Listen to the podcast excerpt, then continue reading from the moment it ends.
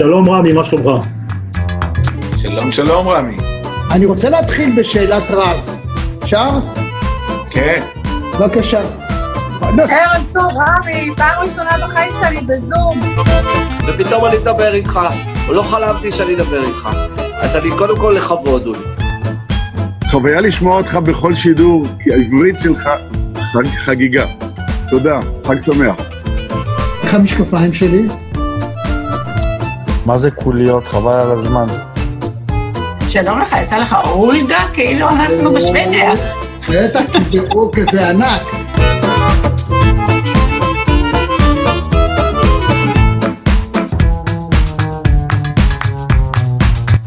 רמי יצהר, הכבוד כולו שלי. תמיד תמיד חיבבתי, אהבתי והערכתי את העבודה המקצועית שלך, וגם בערב הזה, כמו שאני אומר, האנשים הצעירים יש להם את הכוח, אבל אני יודע את הכיוון. אני עשיתי את זה במודע ובמודע לגמרי שאני עלול לשלם מחיר, ובסוף גם שילמתי.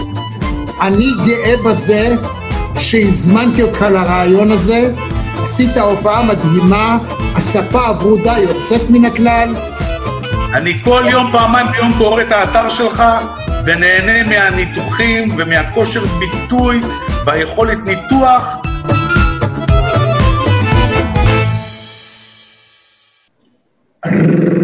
רמי בז'ה, שלום! שלום רב, רמי יצהר, שלום רב. אז uh, כאיש uh, תרבות, מוזיקה, תיאטרון, במה, הפקות, באמת מן הרמה הראשונה, העליונה בישראל. אני מתחיל איתך עם חדשה שעכשיו בעניין מרכזי מתפרסמת. ג'ף לין, ג'ף לין יקבל תואר סר מהמלכה עוד מעט. ג'ף לין. אתה יודע מי זה ג'ף לין? בהחלט, בהחלט. ראוי, ראוי. תשמע, יש הרבה אייקונים תרבותיים שקיבלו תואר סר, אנחנו מכירים אותם. כן, גם, גם אלטון ג'ון וגם... אה... אפילו דיוויד ניבן, ואפילו אה, לדעתי ג'יימס בונד, אה, שון קונרי קיבל, ואפילו נכון, נכון, פול נכון. מקארטני קיבל, ויש כן. יש, יש כן. אייקונים תרבותיים אמיתיים בעולם שהם גם מוערכים, כן, בניגוד כן. למדינות אחרות שלא. אז בוא נגיד מי זה ג'ף לין, הוא הסולן והיוצר של להקת ELO, קראו לה פעם בעברית, נהגנו לקרוא לה ברדיו, תזמורת אור החשמל. הוא היה מפיק... בימים שהקשבנו לך, שהיית, אתה יודע, שהייתם השדרנים, כמו די-ג'אים של מסיבות. נכון מאוד. כן, כן. מה, הייתי די-ג'יי באוניברסיטת תל אביב, במועדון שהיה הכי נחשב בתל אביב של הסטודנטים, ואפילו אצלך הנחיתי ברוקדים עצמאות. אפילו לבשתי את של אז. וואלה, אתה מזכיר לי נשכחות. לגמרי, לגמרי. טוב, אתה אייקון תקשורתי ידוע. תשמע, ג'ף לין זה איש אגדי, ותזמורת אור החשמל עם רכבת האחרונה ללונדון, והמון המון שירים מדהימים. אני מאוד מאוד ממליץ לכולם להאזין ולהקשיב, ואני נורא שמח, עשיתי לך הפתעה, לא ידעתי, אם תדע, כי אנחנו עושים... אבל ג'פלין אתה אמור לדעת. תשמע... גדלנו על ילו. בוא נתחיל לדבר קצת על תרבות, הואיל ובאמת אתה מבכירי אנשי התרבות בישראל. זאת אומרת, אתה גם מפיק, החל ממשרד כרטיסים ומפיק ואולם ומה לא ניהלת בתחום הזה, אני רואה בארצות הברית, למרות שאין סגרים וכדומה, שמע, אומנים לא חוזרים לאצטדיונים, אין נהירה, הקהל בפחד. איך אתה רואה את העתיד של התחום שלך? קודם כל, קשה לראות אופק, זאת האמת, ואנחנו כל הזמן עם אוזן כרויה למה שקורה בעולם, כי הרי על ההנהגה פה אנחנו לא סומכים, הם הרי לא עושים שום דבר משיקולים ענייניים, אלא רק פוליטיים, אבל לכן אוזננו קשובה וכרויה למה שקורה בעולם, וקשה לראות אופק. כרגע מסמנים את איפשהו, לדעתי, מרץ 21, בחזרה למופעים סמי המוניים, בוא נקרא לזה, אבל וניואים, כן, מקומות להופעות כמו O2 בלונדון, או כמו בגרמניה וכולי, מסמנים את מרץ בקפסולות. לא, יש מקומות בארצות הברית של אצטדיונים מדהימים, אני ראיתי את U2 במופע שלהם 360, זה, זה עוד לא שם, זה עוד לא קורה, זה, על, על זה עוד לא מדברים, כמו שגם עדיין לא מדברים על ברודוויי ועל ווסט אנד בלונדון, שזה בכלל תיאטראות במקומות סגורים, זה בכלל עף לכיוון יוני-יולי 2021, הולכת להיות שנה איומה, שכונה בחטא, כן?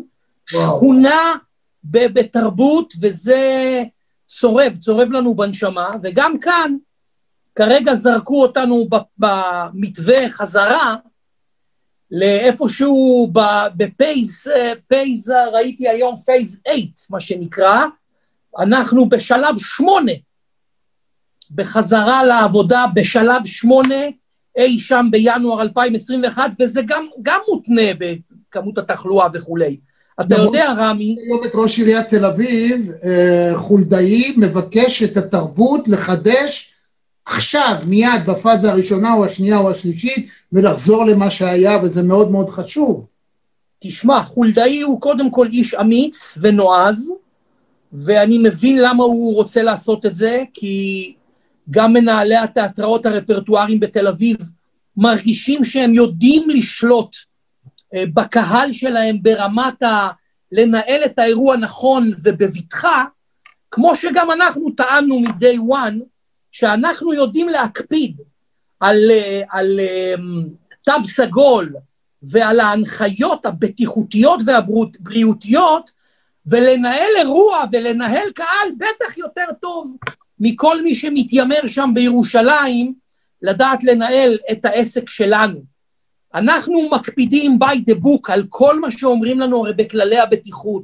אנחנו אחראים לזה שבפארק הירקון מגיעים 60 אלף איש להופעה וחוזרים בבטחה הביתה, ואצלי בלייב פארק בראשון מגיעים 15 אלף איש, לא לאירוע אחד ולא שניים, ל-70 אירועים בכל עונה, וזה כבר חמש שנים שאנחנו יודעים לעשות כאלה אירועים, וטפו טפו, בבטחה כולם חוזרים הביתה, כי אנחנו מקפידים על מהנדסי חשמל ומהנדסי בטיחות ומהנדסי קונסטרוקציה וסדרנים ומאבטחים, ואם צריך ריחוק ריחוק, אתה יודע שבתחילת ספטמבר, כשחשבנו שאנחנו צריכים לחזור לעבודה, אני כבר הכנתי את הלייב פארק, by the book, כמו שאני אומר, כמו שביקשו מאיתנו, בקפסולות של 2020 לאלף איש, ושיבצתי 29 מופעים, רמי. וואו. 29 מופעים של מיטב אומני ישראל.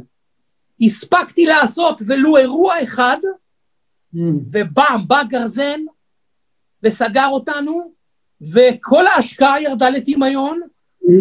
והפגיעה המורלית ובנפש וכולי, חיסלה אותנו. אני אמרתי השבוע גם בטלוויזיה, הסגר הראשון היה מכה, אבל הסגר השני מכה וייסורים.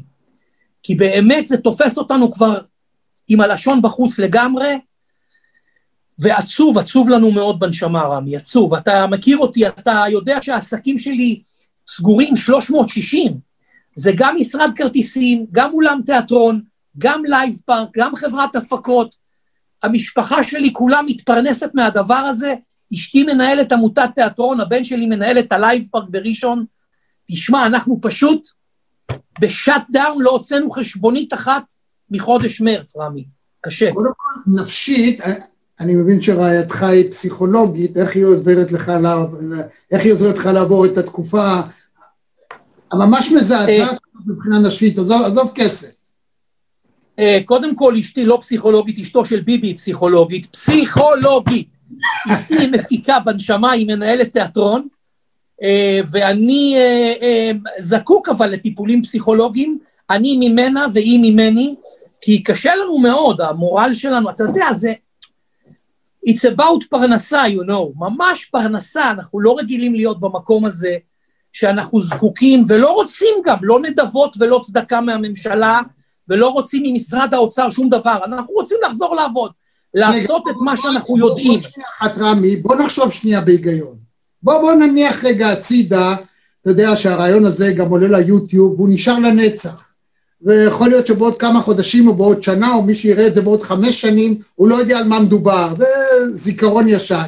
בוא נדבר אתה מהניסיון שלך, מהידע שלך, אתה רואה שינוי בהתנהגות, זאת אומרת העובדה שכבר כל כך הרבה זמן אנשים לא הולכים למופעים, יכול מאוד להיות שבכלל דפוס ההתנהגות של בני אדם יכול להשתנות ואולי מה שהיה לא יחזור להיות. יש חשש כזה? יש מחשבה כזאת? החשש, החשש קיים, מה שאתה מתאר עכשיו הוא, אה, הוא מראה שחורה שאנחנו רואים לנגד עינינו. בכל מקרה, לדעתי, למציאות כמו כפי שהכרנו אותה, לא ממש נחזור. אנשים גם לומדים לצרוך את התרבות שלהם, דרך המסכים ודרך האוזניות ודרך זומים ודרך כל מקום שהוא, שהוא מניעת התקהלות, ואני הרי חי מקהל. אה, ויכול להיות שגם אני צריך לעשות איזושהי אדפטציה ולחשוב מחוץ לקופסה אה, ולראות, אה, ולראות איך, אני, איך אני מייצר, איך אני מפיק, כן? מפיק לקחים ומפיק מסקנות ומפיק אירועים לטובת המדיה החדשה הזו, כן? יכול מאוד להיות שאנחנו חוזרים למציאות שלא הכרנו, בהחלט.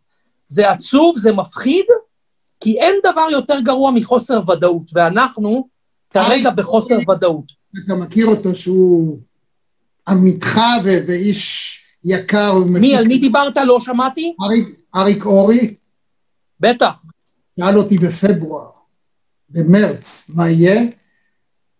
אמרתי לו בדיוק, לפני זמן לא רב הוא צלצל להגיד, וואו, איך ידעת מה יהיה הלאה, הוא רוצה לדעת מה יהיה הלאה. ואני אמרתי לו, כבר אז, מה שאני אומר לך עכשיו, לגמרי לא בטוח שאפשר יהיה לחזור למה שהיה פעם.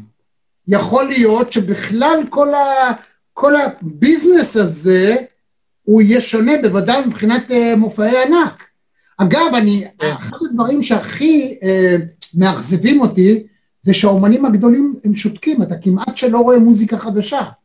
עזוב קולנוע, שנטפליקס גמר את הוליווד והוא מפיק היום הכל לבד, אבל יש לו תוצרת, אתה לא רואה את זה במוזיקה, אין כלום.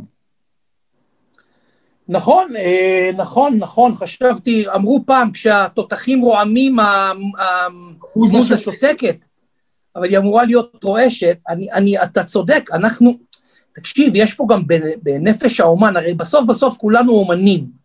גם אתה וגם אני, אנחנו כולנו אומנים, לא חשוב שאנחנו לא נמצאים על הבמה אולי, אבל אנחנו חולמים כמו אומן, חושבים כמו אומן, אנחנו מחפשים קהל, הם לטובת מחיאות כפיים, אנחנו לטובת דברים בשביל שיניבו את מחיאות הכפיים הללו, אמ, וקשה, קשה לייצר השראה אני מקנא במי שיכול לסגור את עצמו, לפעמים אומרים, הסופר נוסע לאיזה צימר בצפון בשביל לכתוב ספר, אבל בסוף בסוף ההשראה נובעת ממך. ואלה ימים לא פשוטים, וכשאתה אומר, אמרתי לאריק אורי כבר בפברואר, ואתה לא איש פסימי מטבעך באופן כללי, אבל אתה יודע מה זה פסימי. פסימי זה אופטימי עם ניסיון. וכנראה שזה שיש לך ניסיון, אתה מבין לאן החיים הולכים. אני לא זיהיתי את זה, אגב.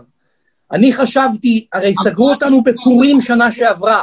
אבל הואיל ואני עובד עם אנשים ונותן להם ייעוץ, כמו שאתה יודע, אני גם trainer NLP, אז אני... בהחלט, זה מצוין. אני מסתכל על תהליכים, ואני מאוד מאוד לא בטוח שכולנו נוכל לחזור למה שהיינו. לבתי קפה אנשים יצאו, זאת אומרת, הצורך החברתי הוא קיים, אבל יש דברים שמפסיקים, אתה יודע, בארצות הברית, אני קראתי מחקר מאוד מעניין, שגם כשבתי הקולנוע היו פתוחים, ובארצות הברית, אתה יודע, זה חצי חצי, אלה של טראמפ, אז בכלל הם, הם מכחישי קורונה, לא הולכים לבתי הקולנוע והם נסגרו. גם פה כשיכלו לפתוח, הם לא פתחו. לכאורה הם יכלו לפתוח, גם יס פלנט וגם סינימה סיטי, לא ראיתי שהם פתחו, הם החליטו לא. לא, לא, לא פתחו. לא פתחו. א', לא פתחו כי אין סחורה חדשה בשוק, אין להם מה להקרין. הוליווד מושבתת, תעשיית הסרטים מושבתת, גם אין להם סחורה, אז לא יבזו את עצמם ויפתחו על, ישימו על האקרנים סרטים שרואים אותם היום בנטפליקס או בכל דבר אחר. זה פעם אחת. פעם שנייה, אני לא חושב שאפשר להחליף את חוויית הקהל. בסוף בסוף, אתה רואה, גם אתה, בטח אתה, וגם אני, אוהדי ספורט, אני רואה עכשיו גם את משחקי הכדורגל וגם את אליפות הטניס, את הרולנד גרוס עכשיו בלי קהל, זה כאילו לא אותו... לא אותו משחק, ספורט הוא לא ספורט בלי קהל, אנחנו יודעים שהוא אותו דבר תיאטרון ואותו דבר סטנדאפ. סטנדאפ בלי קהל, בלי לשמוע את הקהל, לראות אותו מחייך, לשמוע אותו צוחק, להרגיש אותו, או תיאטרון בלי הקיר הרביעי, הוא, הוא, אתה יודע, הוא, זה בעיה, אני, אני לא חושב, אוי ואבוי לנו, אם אנחנו, אתה יודע, אני לא רוצה לחיות בעולם כזה שלא יודע להתקהל, זה גם, הרי אנחנו יוצאים גם בשביל הסטוץ, אנחנו לא יוצאים רק בשביל לצרוך תרבות. נכון. חלק מהעניין זה הסטוץ. נכון. תמיד הייתי אומר, אפרופו... יש הרבה אנשים שאומרים, בוא נלך לסרט, נאכל פופקורן. זאת אומרת, ממש ככה, לא חשוב. בשביל היציאה, כן. בוא נעשה איזושהי, אתה יודע, נחשוב על זה. נגיד שחלילה יש סוג של מצב שדברים לא יחזרו במהרה לקדמותם, המשמעות היא שאתה, מפיקים אחרים, אנשים בתחום שלך, יצטרכו לעשות שינוי, אתה יודע, פעם היו מוכרים תקליטים, לא מזמן, ג'ף לין, האלבום הכי גדול של ELO, הוא עדיין דיסקאברי, הוא תקליט, ומי ששומע אותו, אחר כך עברנו לדיסקים, אז לא מבינים שכל צד יש לו את ה-flowing, את, ה, את הזרימה שלו, כשזה, ומה השיר האחרון, לעומת כן. השיר הראשון, וכשזה היה דיסק זה היה הכל. אז היום שום אומן לא מרוויח ממכירת אה, אלבומים ומרוויחים מהופעות. יכול להיות שהנושא הזה של ההופעות ילך, אז מה, מה יקרה לאנשים? בוא נניח שחלילה משהו כזה עלול להיות, להתמשך. מה יקרה בתחום שלך? תנסה עכשיו לחשוב בקול רם, מה יעשה אדם כמוך? מה יעשה אריק?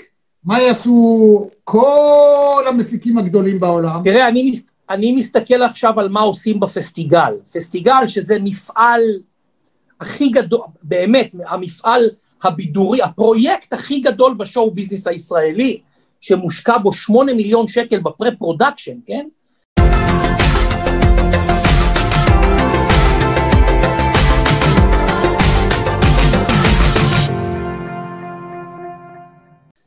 אמ, הוא מצלם עכשיו מצלם את הטאלנטים של הפסטיגל, פסטיגל שלם, הוא פותח ערוץ, כמו שיש נטפליקס, הוא לוקח ערוץ מהוט, כנראה, אני חושב שזה הוט, אם אני לא טועה, ומקים בטלוויזיה איזשהו ערוץ אינטראקטיבי עם הקהל, שהקהל יצטרך בשביל לראות פסטיגל, לשלם, בכדי להיכנס לפלטפורמה הזו, ולצרוך את הדבר הזה וגם להשתתף, אולי בבחירת השיר, אולי בבחירת ה-whatever, אבל הקהל יהיה חלק מהעניין, הדבר היחיד, אפרופו, שלא יצליחו להתפרנס ממנו, זה ה merchandising שהם היו קונים בדרך, אבל גם את זה בטח הם יוכלו לקנות ב, ברשת, אבל את הפופקורן הם כבר יכינו בבית. אבל אני אומר, אולי גם אני אמצא את עצמי, לוקח את האולם תיאטרון שלי, ומרים כאן אולפן, ופשוט מקיים כאן מופעים ייחודיים כאלה ואחרים, ומשדר את זה בערוץ כזה או אחר. שהאיגוד המרגנים והמפיקים שלנו אולי נקים ביחד, זה בהחלט מה שאתה אומר, מעורר או מצית אה, בנו איזושהי חשיבה מחוץ לקופסה. חד חד משמעית, זה מחוץ לקופסה, אבל זה מכניס אותנו לתוך הקופסה לצערי חזרה. לכן אני, לא, אנחנו מיד חוזרים לקופסה שאתה רוצה לדבר עליה, אבל אני חושב שכדאי לכם מאוד להתחיל לחשוב ולהיערך, כדי שלא יהיה מצב שפתאום אתם... אה, בלי כלום. נכון. טוב, אתה רוצה לקונן קצת, נכון? תפאדל. לא, אני לא רוצה לקונן, אני, אני, אתה יודע, כבר נגמרו לי המילים, אפילו איש של מילים כמוני, אני אומר לך, אני באמת כל כך, לא, כל כך מאוחר. לא, דבר אחד, תשמע, בתקופה האחרונה אנשים רואים אותך בטלוויזיה כשאתה מאוד נרעש ונרגש, והם לא יודעים שאתה לא כזה. רבותיי, רמי בז'ה הוא איש מקסים, הוא איש שכיף לשבת איתו, לשתות קפה, לדבר איתו על כל דבר בעולם, איש, איש העולם הגדול, איש תרבות, וכשהוא מתחיל רק לחשוב על מה שעובר עליו, הוא נכנס לטירוף. אז אני רוצה שידעו שאתה לא, אתה לא הרמי בז'ה של הקורונה, אבל יאללה, תתפרק. אתה יודע שעל כרטיס הביקור שלי כתוב שר החיוך. לא. כי אני, כי אני מפיק את פסטיבל הבידור וההומור על שם ספי ריבלין כבר הרבה מאוד שנים, מאז שספינקה נפרד מאיתנו, ומאז מנכ"ל החברה העירונית הוציא לי פשוט טייטל שנקרא, מזמין אותי לבמה, אומר שר החיוך. אה, וכן, והפכתי להיות שר החיכוך, החיכוך עם הממשלה. בזמן האחרון, ואכן אני זועם, וזה נובע ממני ומתוכי, ואני מוצא את עצמי באולפנים במשהו שאני לא רגיל לעשות, ואני, אתה יודע, אני, אני באמת אה, מאוכזב בעיקר, מאוכזב בעיקר מהאטימות וקהות החושים ש, שגילתה הממשלה בתחילת המשבר. אתה יודע, שר האוצר היה האחרון לרדת אלינו באוהל המחאה, היינו שלושה שבועות. ישבנו לו מול, מול המשרד, לא נתנו להם לעבוד, השמענו להם שירי דיכאון של החיים, בדד אלך, מהבוקר עד הלילה, בקולי קולות, הבאנו שם את, ה, את המערכת הגברה של ה Live Park. זה נכנס להם בנשמה, הם, ובאו אלינו כל השרים וכל חברי הכנסת, והוא אחרון אחרון היה לרדת אלינו, ולא הבנו למה ומה וכולי, אבל מאז עברנו דרך, והאמת שהמחאה שלנו הניבה לפחות שני, הישג, שני הישגים שאנחנו יכולים להתגאות בהם. אחד, הישג אה, של מתווה כלכלי כזה או אחר, בצורת, הם קוראים לזה מענקים או פיצוי, אני לא אוהב לקרוא לזה מענקים או פיצוי. אני חושב שזה דמי קיום שמחויבים להיות משולמים לעצמאים שכמונו, שלא יכולים לעבוד, לא שאנחנו לא רוצים לעבוד. אנחנו לא יכולים, מישהו סגר אותנו. ולכן צעקנו מהיום הראשון, חבר'ה, או שתיתנו לנו לעבוד, או שתיתנו לנו דמי קיום, אי אפשר לזלזל בזה. לקח הרבה מאוד שבועות עד שהם הבינו את זה, ובמתווה השני, הם נתנו לנו סוג של מתווה של חזרה לעבודה, אגב, שטפח על פנינו, כי מיד כשהתחלנו לעבוד במתווה סגול, באה התחלואה המטורפת, והבנו שהתקהלויות זה לא העניין עכשיו.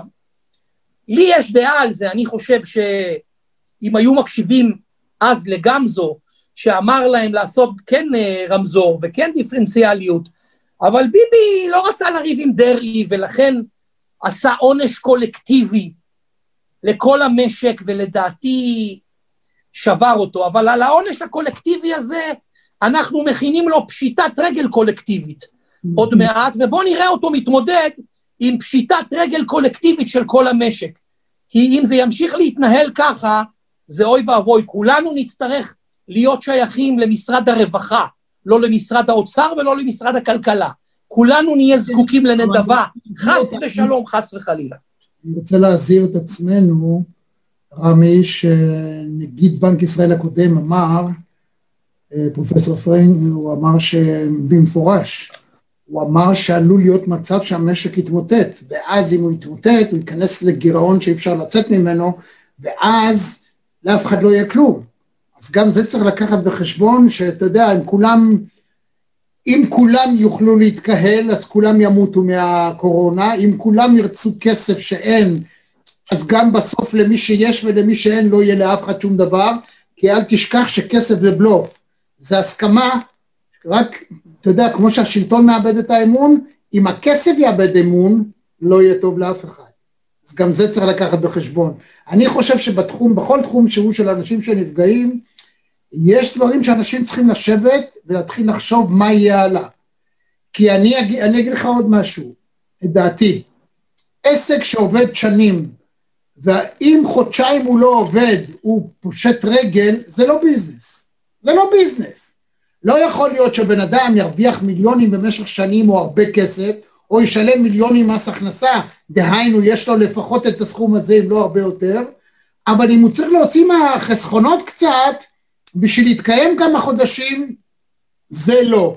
אז משהו בביזנס שלא יודע להחזיק מעמד כמה חודשים, איש עסקים, משהו, לא, משהו רקוב בביזנס שלו, בלי קשר ל, ל, לצדק שטעון בעובדה שאם מדינה באה ואומרת אני סוגר, היא צריכה לתת סוג של פיצוי לבן אדם להתקיים. אבל אני שומע בכי וני של אנשים, אני לא יודע אם הוא נכון או לא נכון, כי אני מוכר ידע.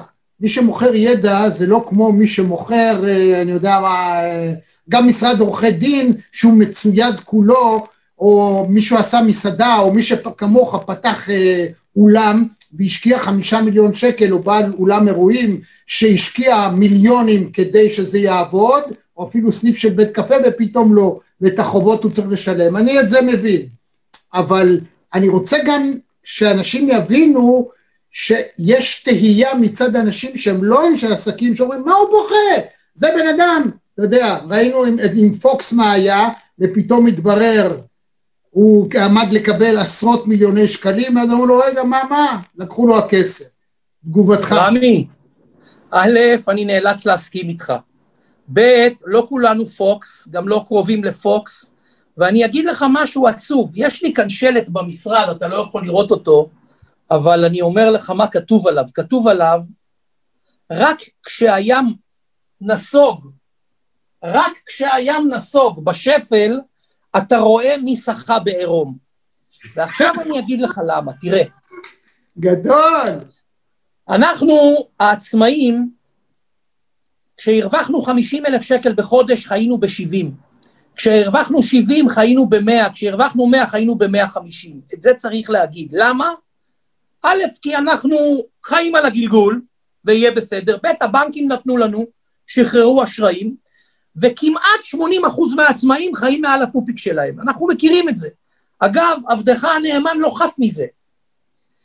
אבל בניגוד למה שאמרת על עסקים וכולי, אנחנו בתרבות למשל, לא חיים ברזרבות כל כך גדולות. אני חייב להגיד לך שאני מכרתי גם נכס וגם רכב בשביל לעבור את התקופה הזו. אמיתי, בדוק מה שאני אומר לך. וואו. כי הרזרבות שלי, עם הרזרבות שלי, קניתי נכס.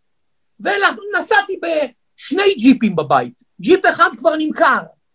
אז אין לי באמת איזה, אתה יודע, כשאני עושה הפקה, ואני עושה רוק עצמאות, ואני מכסה את רוק עצמאות ב-9,000 איש ובאים 12,000 איש, אני לא מרוויח מיליונים, אני לא מרוויח דירה. אני לא בונה בניין ומרשה לעצמי להשאיר דירה לילדים שלי בבניין שבניתי. אני עם הכסף הזה עושה, עושה עוד הפקה, ועוד הפקה, ועוד הפקה. אין לנו באמת רזרבות. אני היום חבר הנהלה באיגוד האמרגנים והמפיקים, אני מסתכל ימינה ושמאלה על הקולגות שלי, זה אנשים בלי רזרבות. זה לא צריך להיות מיליונים, אבל גם אם הם שמו גרוש לבן ליום שחור, זה לא בכמויות שאפשר להחזיק שמונה, תשעה חודשים בלי להוציא חשבונית אחת ובלי הכנסה, רמי. ולכן, מה שאמרת זה נכון, אני מכה על חטא העצמאים, אני גם לומד, אתה יודע, אתה אומרים, מי, ש, מי שמפסיד את השיעור, לפחות שלא יפסיד את השיעור, כן? לפחות שלא יפסיד את, ה, את, ה, את הלקח, כן? ואני בפירוש למדתי מזה, וגם מדבר עם הקולגות מסביבי, אנחנו צריכים, אפרופו לא נחזור לאותה מציאות, גם במציאות הזו להיות עם רסן ולחיות לפי. מה שאנחנו מרוויחים ולא לפי על, כי עד שבא משבר, אנחנו שוחים בעירום וכולם רואים אותנו בעירום. וזה בעצם מה שקרה פה. אבל זה לא מסיר אחריות מהמדינה, כי בדרך אנחנו שילמנו למדינה מיסים. לאורך כל הדרך, וכל 15 לחודש, כמו שעון, אני משלם מיסים על מה שעשיתי בחודש שעבר. ותמיד כשהרווחתי, חלקתי את זה עם המדינה. ולכן הם לא חפים מהצורך או מה, מהנחיצות לעזור לנו בשעת המשבר הזו. וגם אנחנו צריכים אה, אה, להכות על חטא. בהחלט כן, אני, אני לגמרי מתחבר עם מה שאתה אומר.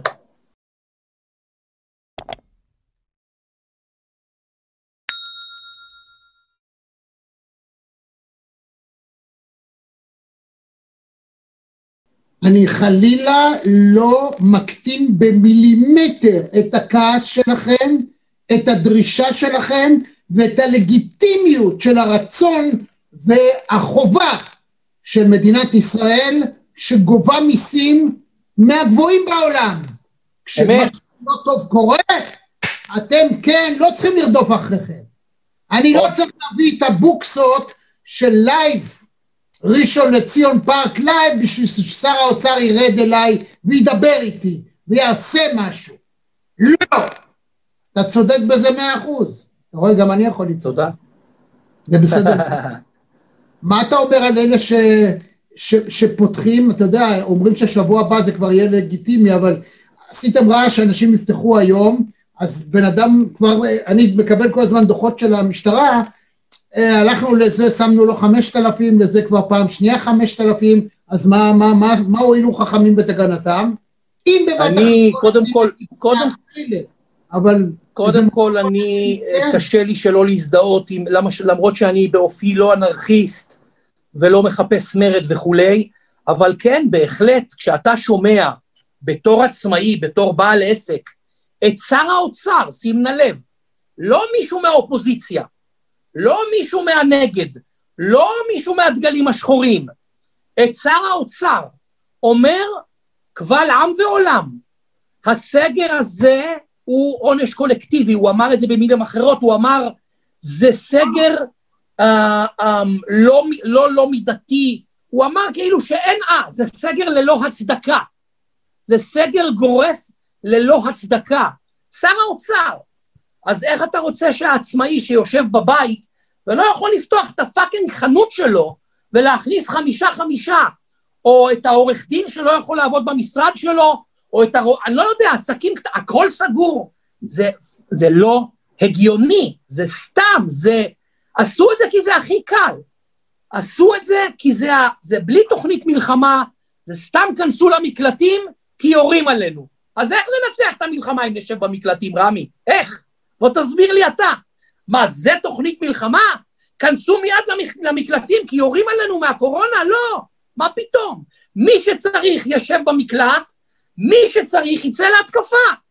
ככה צריך לנהל מלחמה. והדבר הכי גרוע, אפרופו מה ששאלת אותי, זה אפרופו מלחמה, כן? אם אתה כחייל לא מאמין במפקד שלך, שם זה נגמר, אחי. שם זה נגמר. משבר האמון הזה שלנו בהנהגה הוא בעצם שם המשחק של, ה, של, ה, של התקופה. בעת הזו, כשיבחנו היסטורית את הדבר הזה, ההפגנות בבלפור, 15,000, 30,000, זה לא מעניין.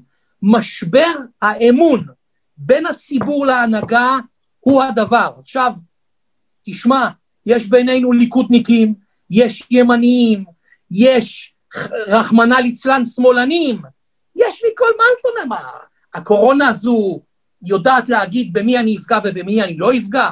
והוא כל הזמן מסית את זה ומשסע וכולי. וזה פשוט, אני רואה את זה, זה מפורר אותי מבפנים, תאמין לי. ואני מנסה, ואני לא מצליח, אבל אני מנסה לבודד את עצמי מהמחאה הפוליטית, ולהגיד, לא, אני במחאה כלכלית. קודם כל רוצה לדאוג לתעשיית התרבות, אבל גם רוצה לדאוג לכל העצמאים במדינת ישראל, לתקן את העוול הזה, שיש לנו רק חובות במדינה הזו. אין זכויות לעצמאים, רמי. אין זכויות, כלום. לא דמי אבטלה, לא דמי חופשה, לא ימי אבל, לא ימי בידוד, לא ימי... אין שום זכויות. עצמאי בארץ הזו, חובות, חובות וחובות. אני אגיד לך מה שעוד יותר גרוע. רוב העובדים במדינת ישראל הם עובדי מדינה. רשויות, חברות ציבוריות וכדומה. הם לא נפגעו במילימטר. במילימטר! 58 אחוזים מהמועסקים עובדי מדינה, פקידים כאלה ואחרים שעובדים במקומות כאלה ואחרים, כלום! במי פוגעים? במי פוגעים? באנשים שכל בר דעת, כולל האיש שמכר מזרונים ומחשיב את עצמו לגאון הכלכלי הגדול בעולם, אומר שבלי עסקים קטנים, בלי שכבת ביניים, אין ולא יהיה שום דבר. אז רבותיי, אני מצטרף, במקום שרמי יצטרף אליי ונעשה רק צחוקים על ג'ף לין ועל אלטון ג'ון ועל רוד סטיוארט ועל ELO, בסוף אני כועס כמוהו על איך שהמדינה הזאת מתנהלת.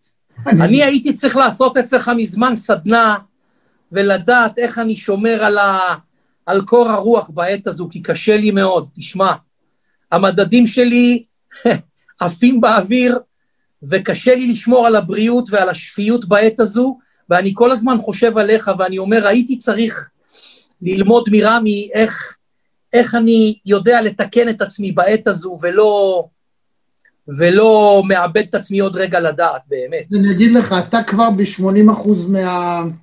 80 אחוז מהמרחק הסידה ברגע שאמרת עכשיו את המשפט שאמרת.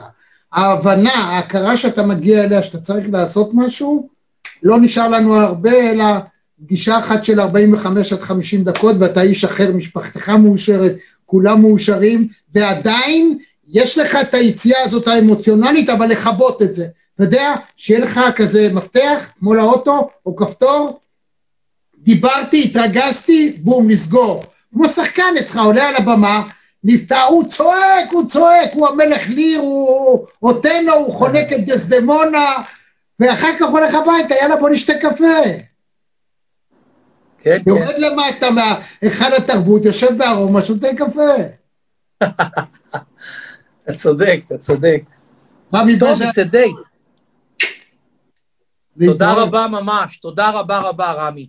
כל להתראות. טוב חביבי. ביי. עד כאן מהדורה נוספת של מרכזי TV. אם היה לכם כיף, אם נהניתם, אנא לחצו לייק וגם על הפעמון כדי לקבל רמז על המפגש הבא שלנו. אני רמי יצהר, להתראות. שלום רמי, מה שלומך? שלום שלום רמי. אני רוצה להתחיל בשאלת רב. אפשר? כן. בבקשה. ערב טוב, רמי, פעם ראשונה בחיים שלי בזום. ופתאום אני אדבר איתך, לא חלמתי שאני אדבר איתך. אז אני קודם כל לכבוד, אולי. יש דברים שהימין צדק, יש דברים שהשמאל צדק. מה שבטוח, הימין לא צדק בכל והשמאל לא צדק בכל. אז תעזבו את זה.